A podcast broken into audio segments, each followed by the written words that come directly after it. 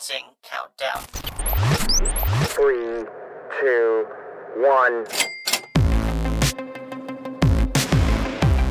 This is the contracting experience. Connecting government contracting professionals to the world around them through conversations with acquisition influencers, insights into evolving hot topics, and sharing lessons learned from the field.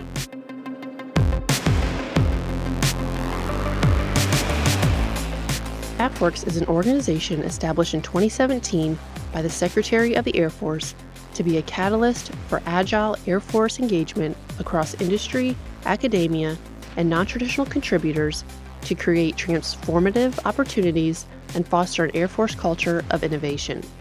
On this episode, we welcome AFWERX Director Dr. Brian Beam Maue to the podcast to talk about the AFWERX mission and how the organization interacts with its stakeholders. Beam discusses how AFWERX thinks about agile contracting and describes the culture of the AFWERX organization, how its people work, and how that has enabled AFWERX success in the last two plus years. The ultimate aim of AFWERX is to solve problems and enhance the effectiveness of the Air Force. Beam, welcome to the podcast. Oh, thanks for having me and this opportunity to talk about a great story about our Total Force Airman, Amber. I appreciate it. Definitely. So, can you talk about what is AFWERX and can you explain the AFWERX mission? AFWERX. I think I really like our three word credo that we have, which is to empower, innovate, and then defend for America and our Air Force. Uh, a slightly larger elaboration on that would be our classic mission statement of AFWERX is a fusion of capabilities designed to connect innovators and accelerate results for technology and cultural agility for our Air Force, for our joint partners, and for our allies. Okay. Can you talk about the different ways that AFWERX meets its mission?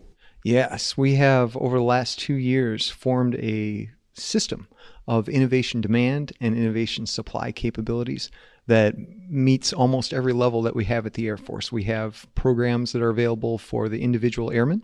We have it at the squadron level, tapped into some of the Chief of Staff Squadron Innovation Funds. We have MAJCOM liaisons that joined our innovative ecosystem network. And we also have senior leader inputs when there are certain technologies that they want to try for us with our unclassified experiments. So AFWERX runs unclassified experiments. Mm-hmm. So on the demand side, we have things such as the Spark Tank that we're doing down here in AFA Symposium here in February. Mm-hmm. We also have base level Spark cells.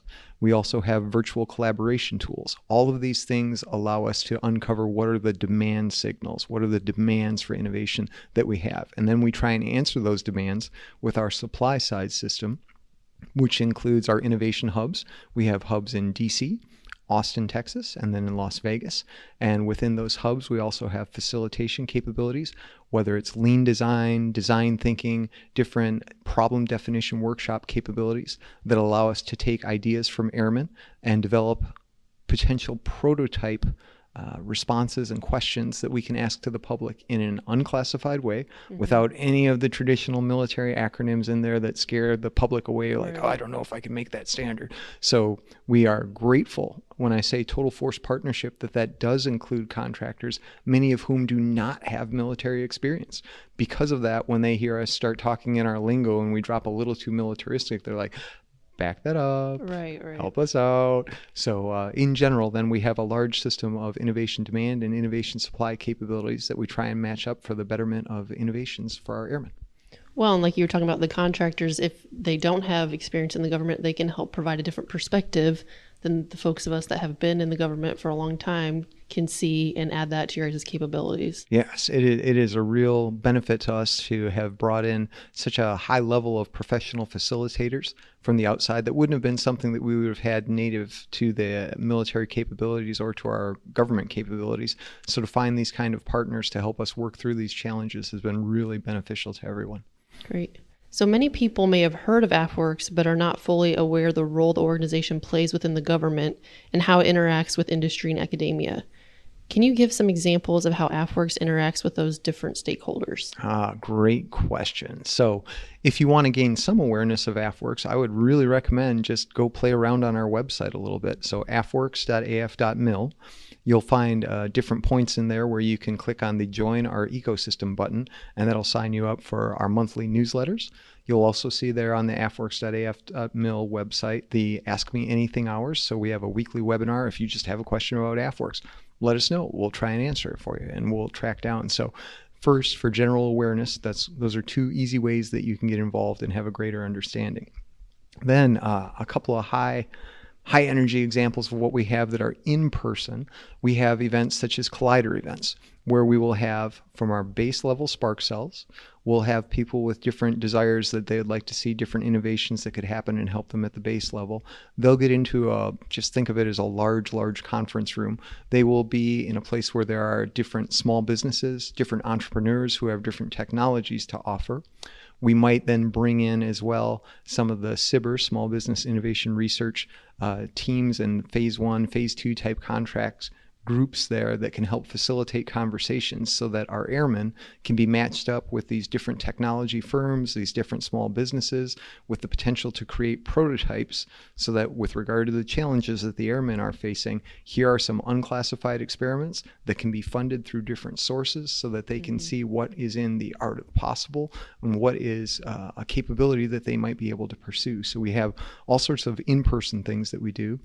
So that's if you put everybody together in a, a collider type mm-hmm. event where you try and create collisions of creativity. Right. Then we also have things that are a little bit more defined. For example, with regard to MDO, multi domain operations, which is now transferring over to a greater joint flight fight. So it's JADC2, Joint All Domain Command and Control, JADC2, JADC2. Uh, for something like that, we actually had multiple stakeholders coming in from our cyber side, from our AFWIC warfighter integration groups, and different folks associated with multi domain operations. They all descended, in this case, upon Las Vegas, and we had 115 people come together and work through, again, without any of the jargon, without any of the three letter acronyms, mm-hmm. but just mm-hmm. work through so, what is it that you're trying to do? And then when we developed real common sense pictures, like a picture going from a satellite saying, I'm bringing in information from my sensor. It needs to be validated because I want to know that I'm not getting spoofed. But if this information is valid, then it's probably going on a central cloud.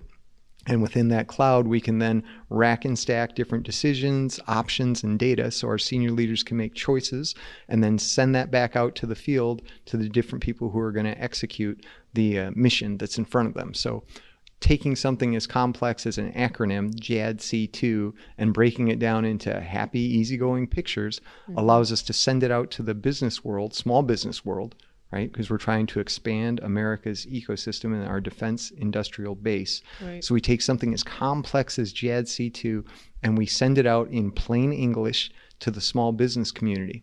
How are we doing? We had an external validation of that because our MDO architect was one of the titles of someone within the Pentagon, uh, sent one of their chief technologists to take a look and say, okay, AFWERX, with your unclassified experiment, you've tried to go out and find, if not the answer to JADC2, different groups who might have a component or a subcomponent. Maybe somebody's really good at validating data. Maybe somebody else is really good at rapid fire integration within a cloud and then decision rack and stacking. Um, I want to take a look at the different submissions that you've received. Well, we had received over 300 submissions from our public website. You can go to afwerxchallenge.com if you want to see what a typical challenge looks like in plain English. Mm-hmm. But for JADC2, we then sent out our submission over the multi domain operations challenge. We received over 300 inputs.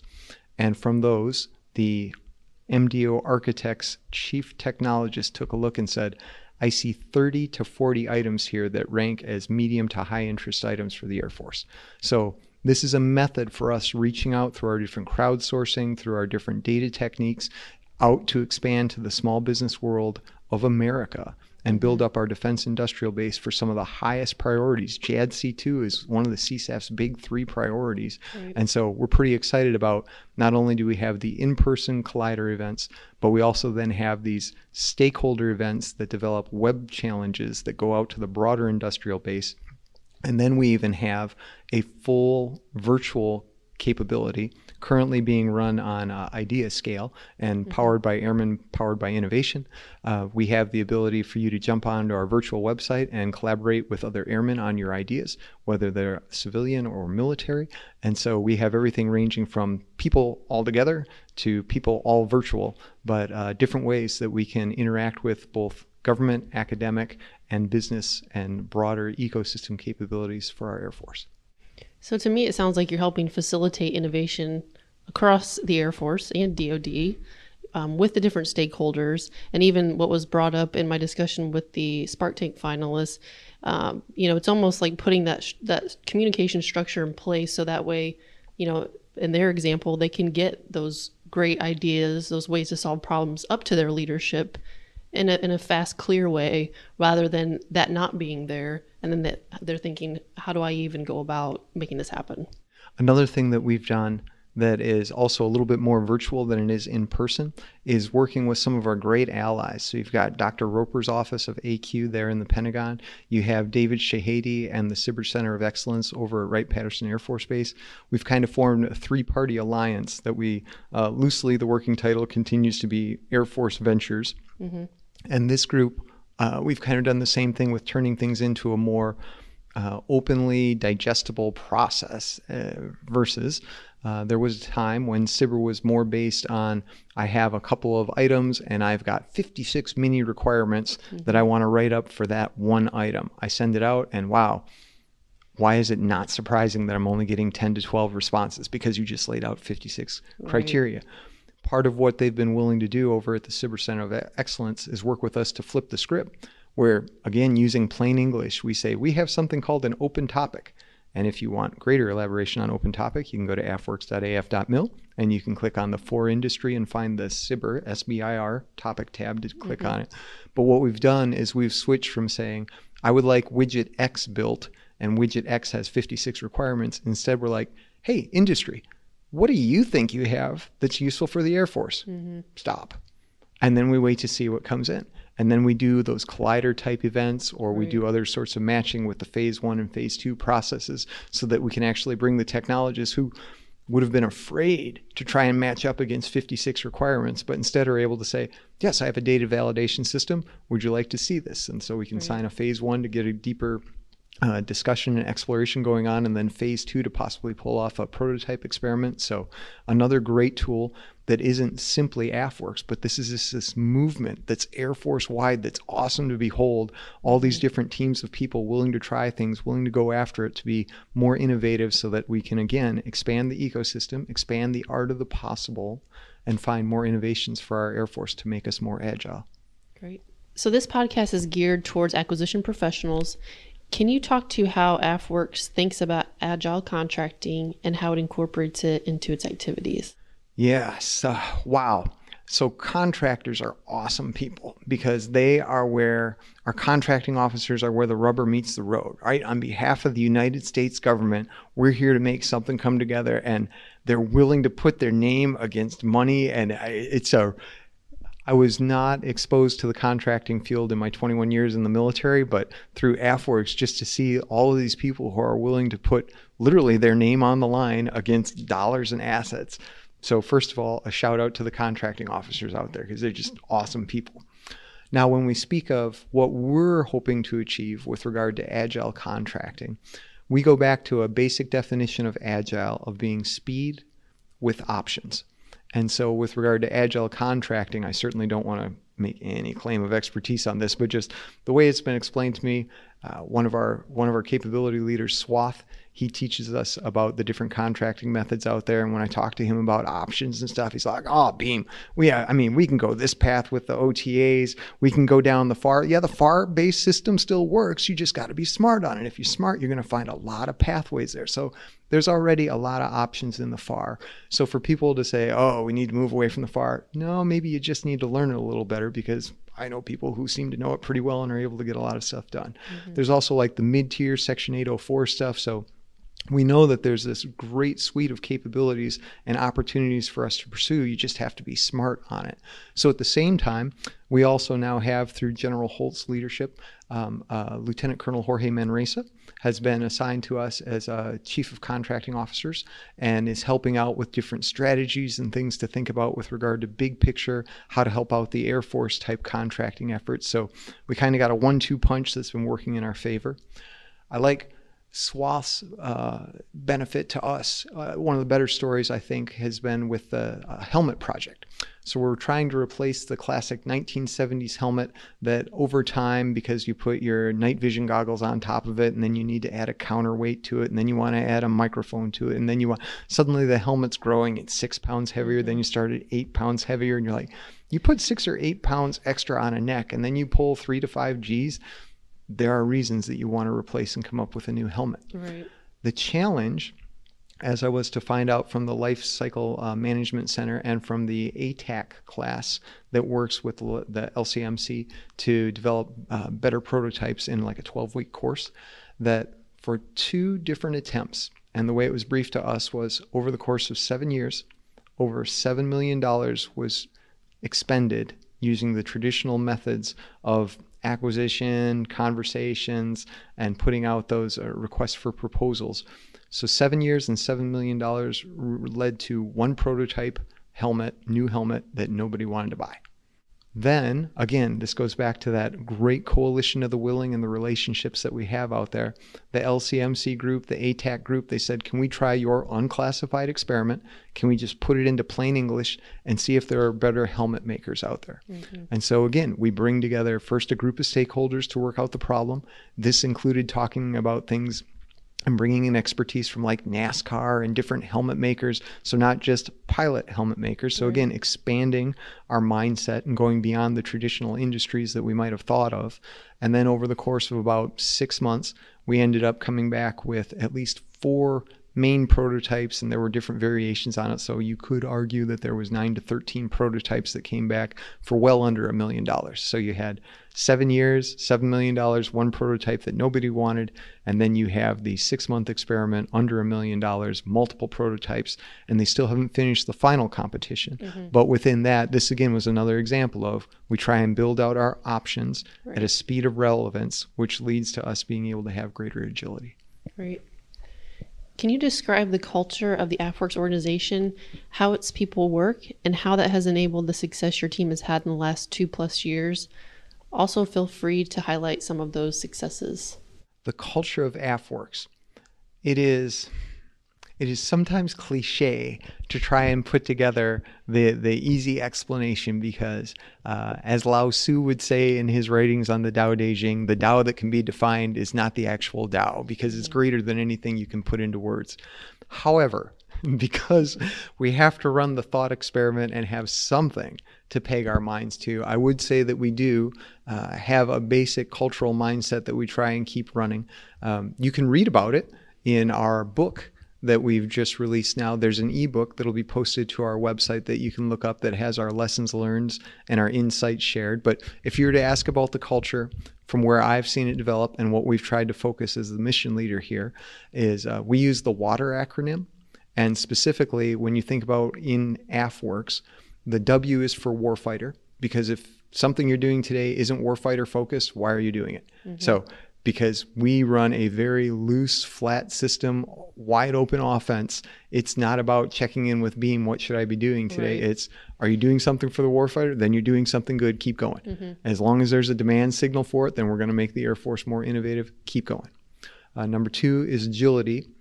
And we just had the discussion on that. So the mindset is how do I stay at the speed of relevance while building out a lot of options to choose from? Because we fully expect in an experimentation group, there's going to be a lot of failure. Okay, fail one, great, pivot to two, fail two, pivot to three, four, right? So by having a lot of options available in our agile environment, we're able to keep that experimental mindset for prototyping to expand the art of the possible for everyone. Uh, our T is simply true to the core. And our basic core function is to connect innovators and accelerate results. We do that through the colliders, through the mm-hmm. workshops, through the virtual collaboration tools.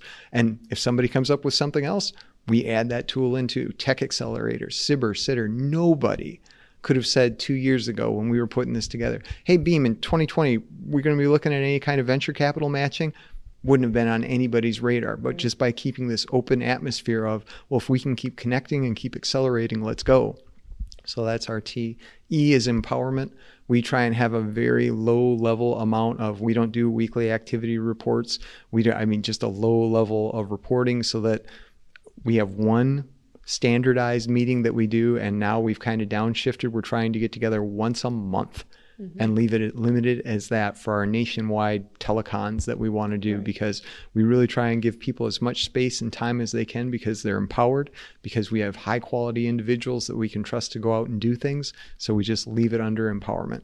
And then our last R, is, the last letter, the R, is for relationship building. And that just goes to whether we're talking about the Air Force Ventures that we've done with the SBIR group plus Dr. Roper's group, whether you talk about the helmet project that we did through ATAC and LCMC. We know it's all about relationship building.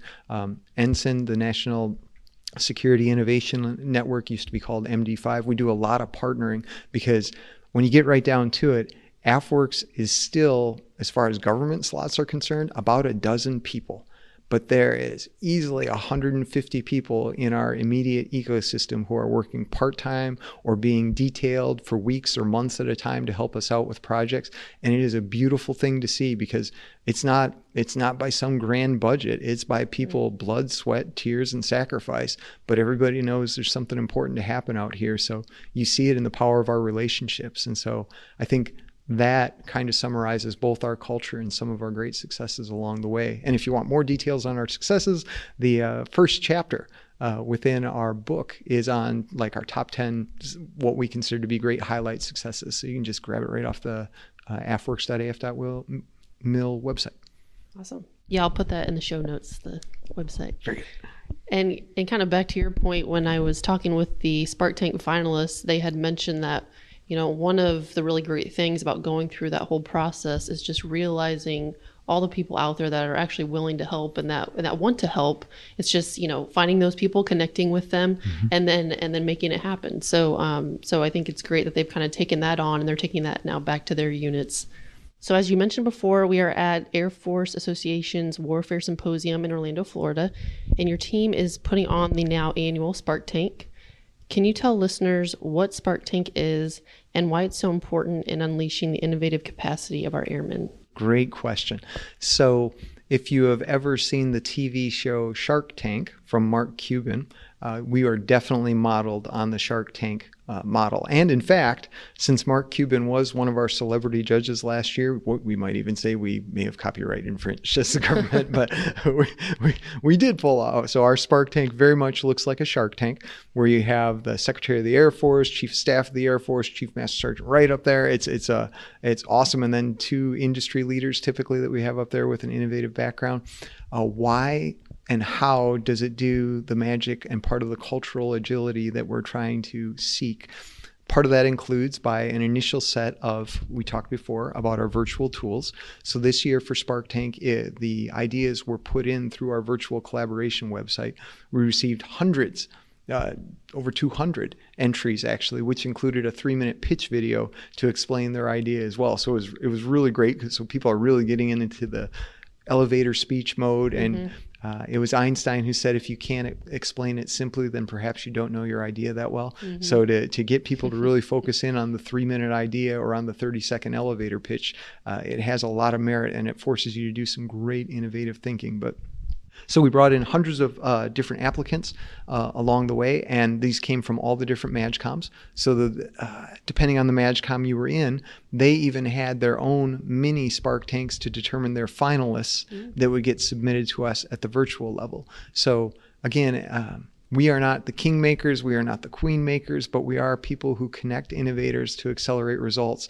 And by holding a Spark Tank competition, for which the senior leaders have been fantastic about supporting and being there to act as judges and give their firepower, AFA will live stream it along with all of the other events and stuff like this. So, this is that moment where you get to see any airman, civilian, enlisted, officer, uh, any airman can go in front of the SecAF or the chief know, chief of staff of the Air Force and say, I have an idea And it's it's possible because one of the strategic priorities of the Air Force was to unleash innovation, drive innovation to secure our future. So just fantastic things that the Spark Tank event allows us to uh, further expand and unleash the culture of innovation for our Air Force. Great. So, last question for you. What AFWERX successes are you most proud of that you believe will impact the future of the Air Force? That is a fantastic question. That is what ideas, what stands the test of time? That that is a, that is a historical question to ask yourself. You could you could track the Romans, perhaps. Uh, do you say when Rome fell in four in the 400s, or do you go with the Byzantine Empire and you say Rome lasted over 1400 years? But inevitably, civilizations rise and civilizations seem to fall. Technologies rise, and now in today's high speed, fast changing environment, technologies become irrelevant faster than ever before. So if you're asking me what am I proudest of with regard to AFWERX, it's that we even exist at all because it took a bunch of very courageous senior leaders. And at the time, that was Vice Chief Stephen Wilson, SEVI's General Wilson, who put us together, along with uh, Lieutenant General J.D. Harris out of the A58, along with SES Blackhurst over in SDPE and AFRL, who, who said, go try this. And they mm-hmm. fully admitted, hey, we're not well versed on this stuff either. Right. Go for it. General Harris said things like, Beam, if you guys aren't failing at least 70% of the time, I'm going to wonder if you're actually trying to be innovative. That that idea existed and that we made it through the opening two and a half years when there are well intentioned people who have a zero risk mindset because they think anything that isn't explicitly written down will suddenly result in Congress wanting to shut us down. Mm-hmm. Whereas if you look at our national defense strategy summary and the things that come out of the, the president's office, we're supposed to be pursuing innovation and it's also a senior leader priority. So I guess the first thing, if you say, what am I proudest of? It is that we still exist two years later because this was not, this was not an easy mission, but the people who were attracted to it, who have been loyal to the mission in spite of all of the obstacles that have been pushed in front of us. There have been senior leaders who have jumped in in a guardian angel's role to make it work for us.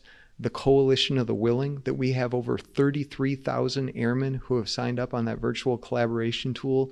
That our database in the first two years registers at 58,000 people, whether that's industry, academic, or our government side of the house there's definitely something that we have tapped into because while the physical structures will become irrelevant, if the idea and if the culture of agility and innovation persists in our Air Force, then I feel great about our future. And right now, I'm feeling pretty good about it. Awesome. Well, I think that's a good note to, to end the conversation on. And I just want to thank you so much for your time. Oh, thank you very much for the chance to talk about this. It truly has been from a groundswell up a total force airman story, and it's uh, you feel good about the Air Force. So I thank you, Amber. The Contracting Experience podcast hit its one year birthday in October 2019. If you have enjoyed listening, I ask you to share the podcast with your friends and coworkers and leave us a review on iTunes. Sharing the podcast is the best way to help others connect with the world around them. Thank you for listening.